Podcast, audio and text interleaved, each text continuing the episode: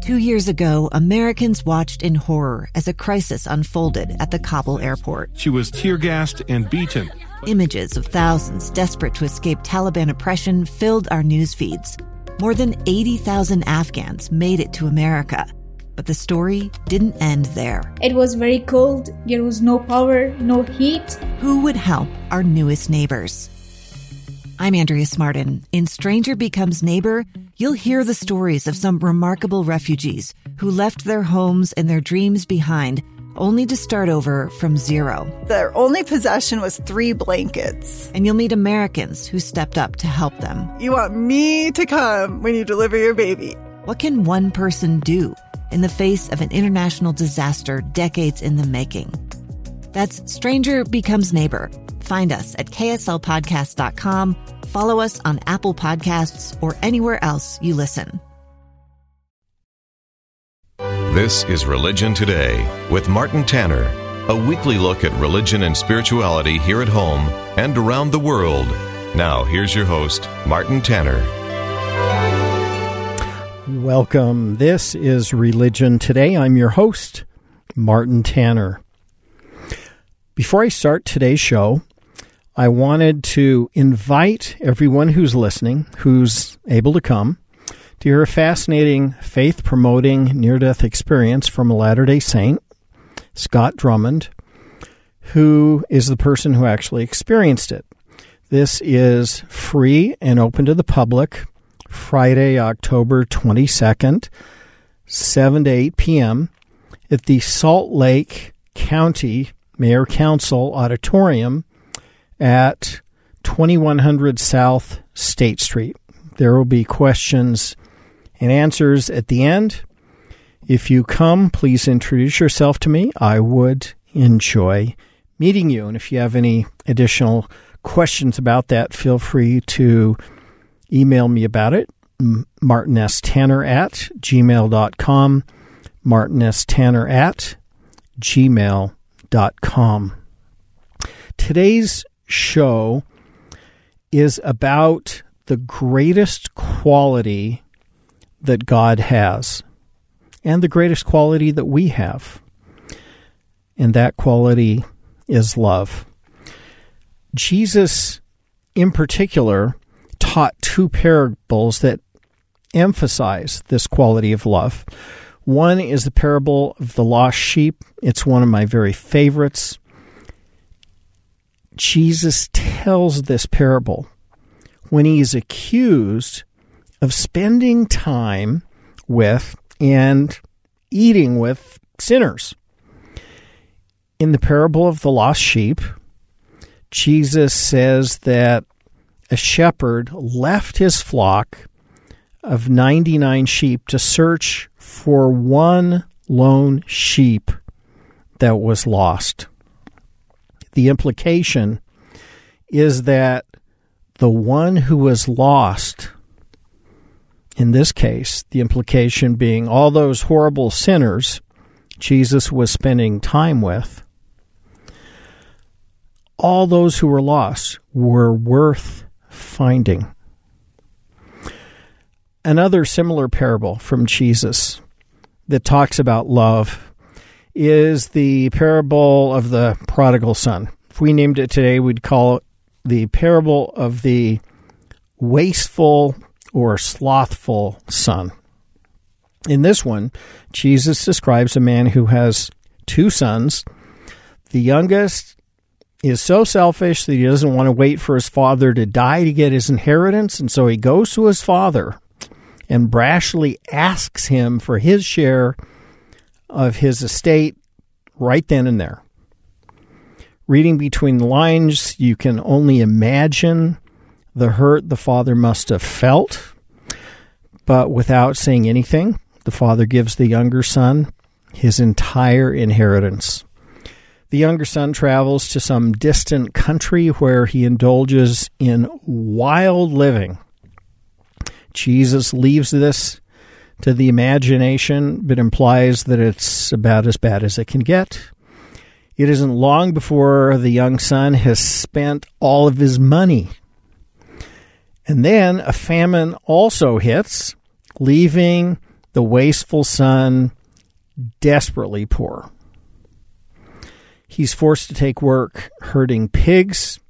Notice this would have sounded especially awful to a Jewish listening audience who considered pigs unclean. The son is so hungry that he thinks about eating the leftovers from what he feeds to the pigs. Finally comes to his senses and he thinks about how his father has many servants and wonders if he could just be one of his father's servants. So he decides to go home. And he rehearses over and over in his mind Father, I've sinned against thee. I'm no more worthy to be called thy son. Make me one of these hired servants that you have. And so he heads to his father's place.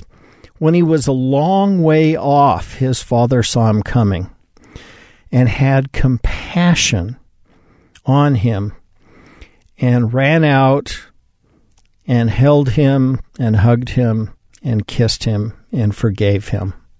The real story of those parables is love. Typically, they're taught to illustrate forgiveness or redemption or a change in attitude. My point in telling these stories today is that our Father in heaven loves you.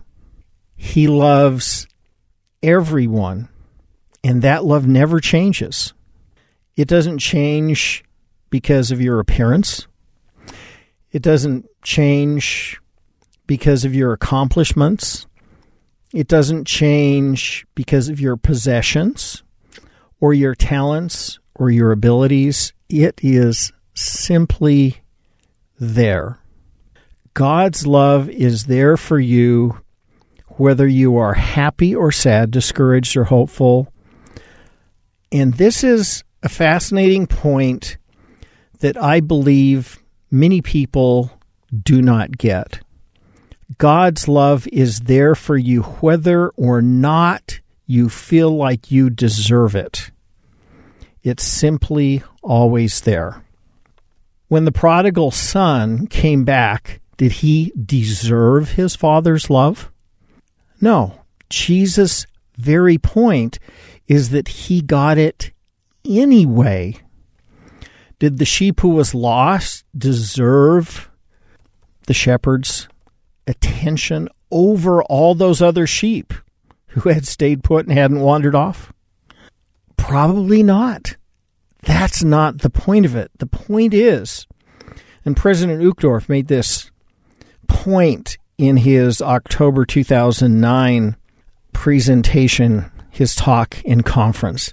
He said, quote, God loves every one of us, even those who are flawed, rejected, awkward, sorrowful, or broken. Close quote. That is something that President Monson has also said. We tend to forget this. We tend to think that somehow, because fill in the blank, you're inadequate, you're lonely, you're sinful, you're imperfect, you never became what you wanted to be, maybe you eat too, too much, maybe you procrastinate, maybe you have an addiction, maybe bad things have happened to you, maybe you try to be good, but you don't quite accomplish it.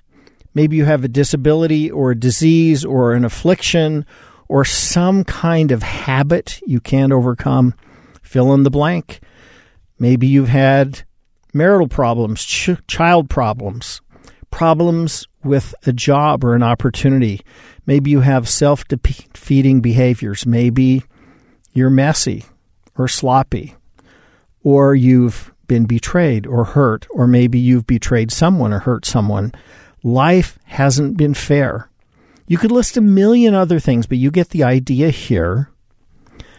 If you fill in the blank with one of those or a hundred others, you might think, because of this, God doesn't love me. And I will make a few points about that on the other side of our break. But suffice it to say, that is not true.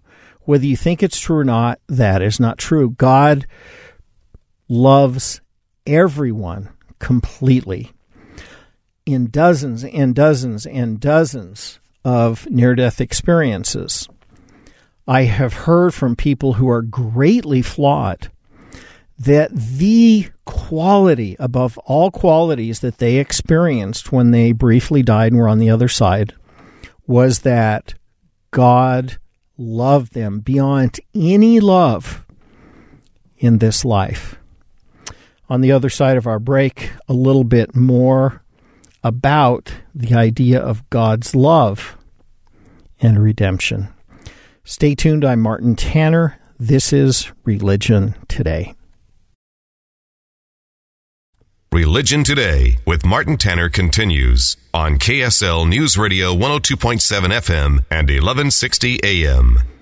We're back. If you have a question or comment about this or any other Religion Today program, send me an email.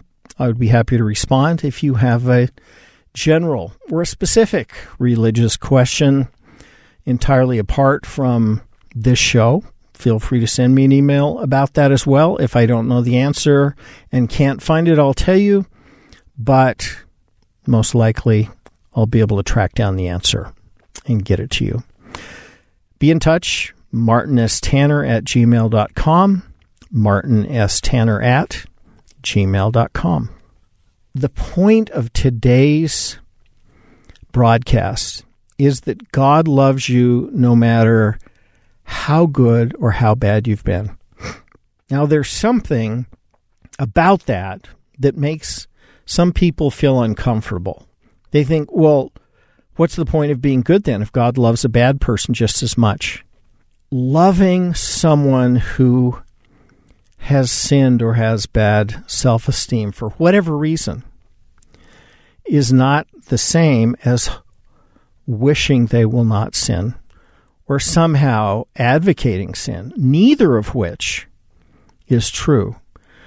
God truly does what that old adage says love the sinner, but hate the sin. That is a very easy point to comprehend. Here's another point it's an error in judgment, and it's also not fair to be harder on yourself than you would be on someone else who's struggling with the same things you are. A fair way to think about this is if you had someone come to you with your problem, would you condemn them the way you tend to condemn yourself? Or would you forgive them and encourage them? In 2 Nephi chapter 2, verses 1 and 2, Lehi speaks to his oldest son Jacob. And he says this quote, Thou hast suffered afflictions and much sorrow. Nevertheless, God shall consecrate thine afflictions for thy gain. For it must needs be that there is an opposition in all things. Close quote. Notice here two things, especially. Number one, Jacob has suffered much sorrow, not a little bit, not here and there, but a lot of sorrow.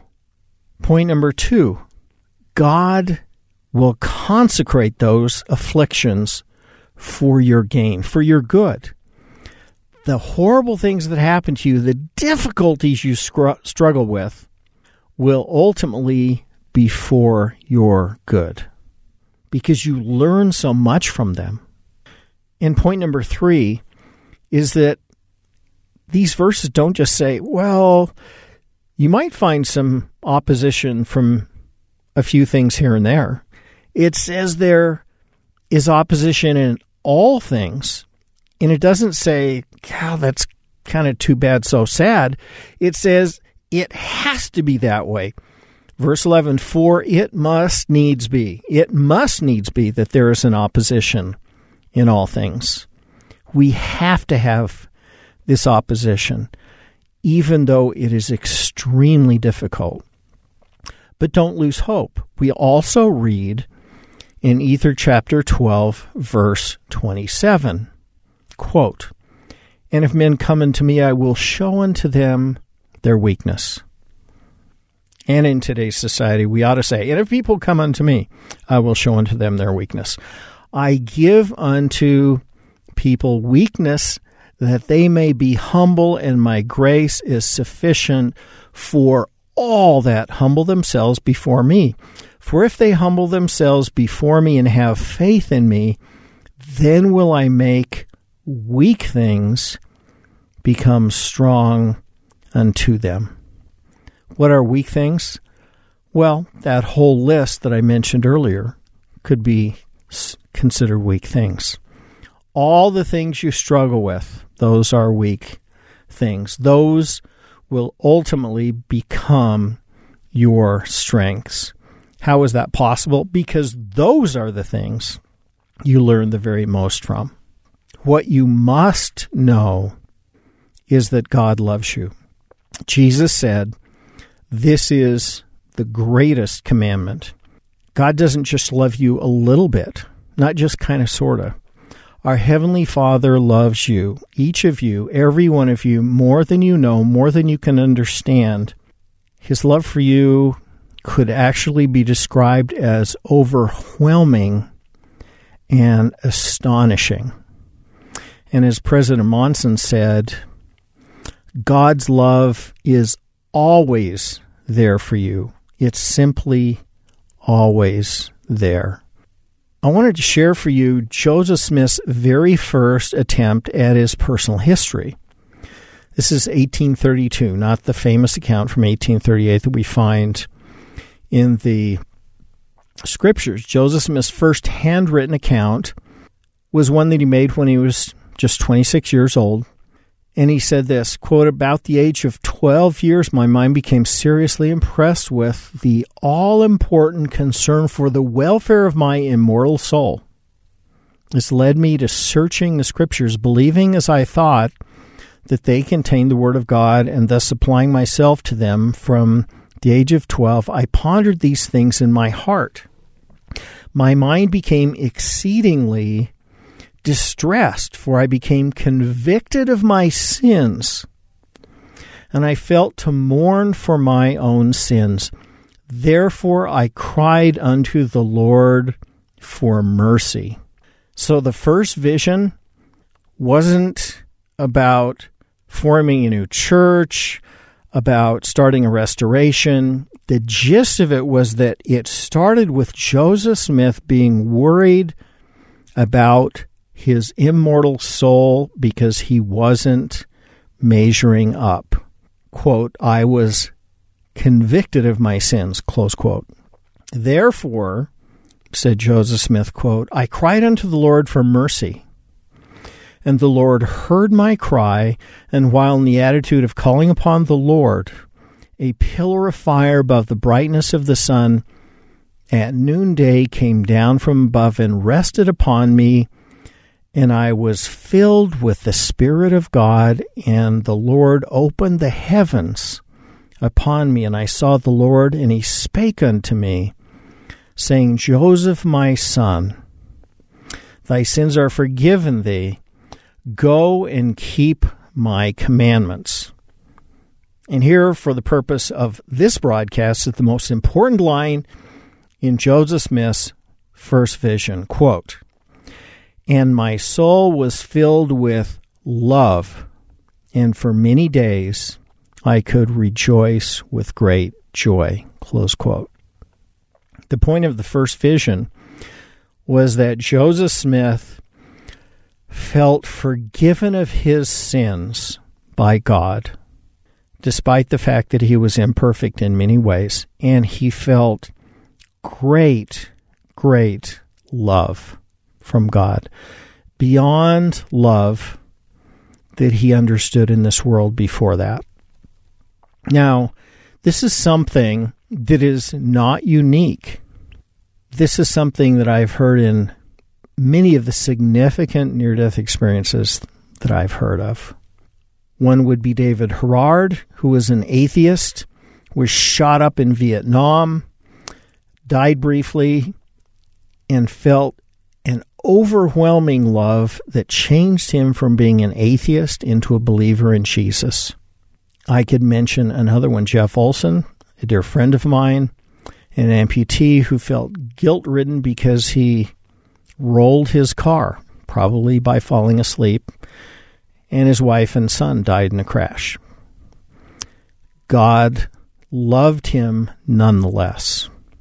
John chapter 3 verse 16 God loves everyone in this world so much that he sent his son here so that everyone who has faith in him will not perish but will have everlasting life. Join me again next week. I'm Martin Tanner. It's the story of an American held in a dark Venezuelan prison. Then all of a sudden, they all kind of lined up. They pointed their guns at me. And this is the point where I thought, I'm going to die today. I'm Becky Bruce. I spent a year working on Hope in Darkness, which now has more than 2 million downloads. Find it on kslpodcast.com or wherever you listen to podcasts.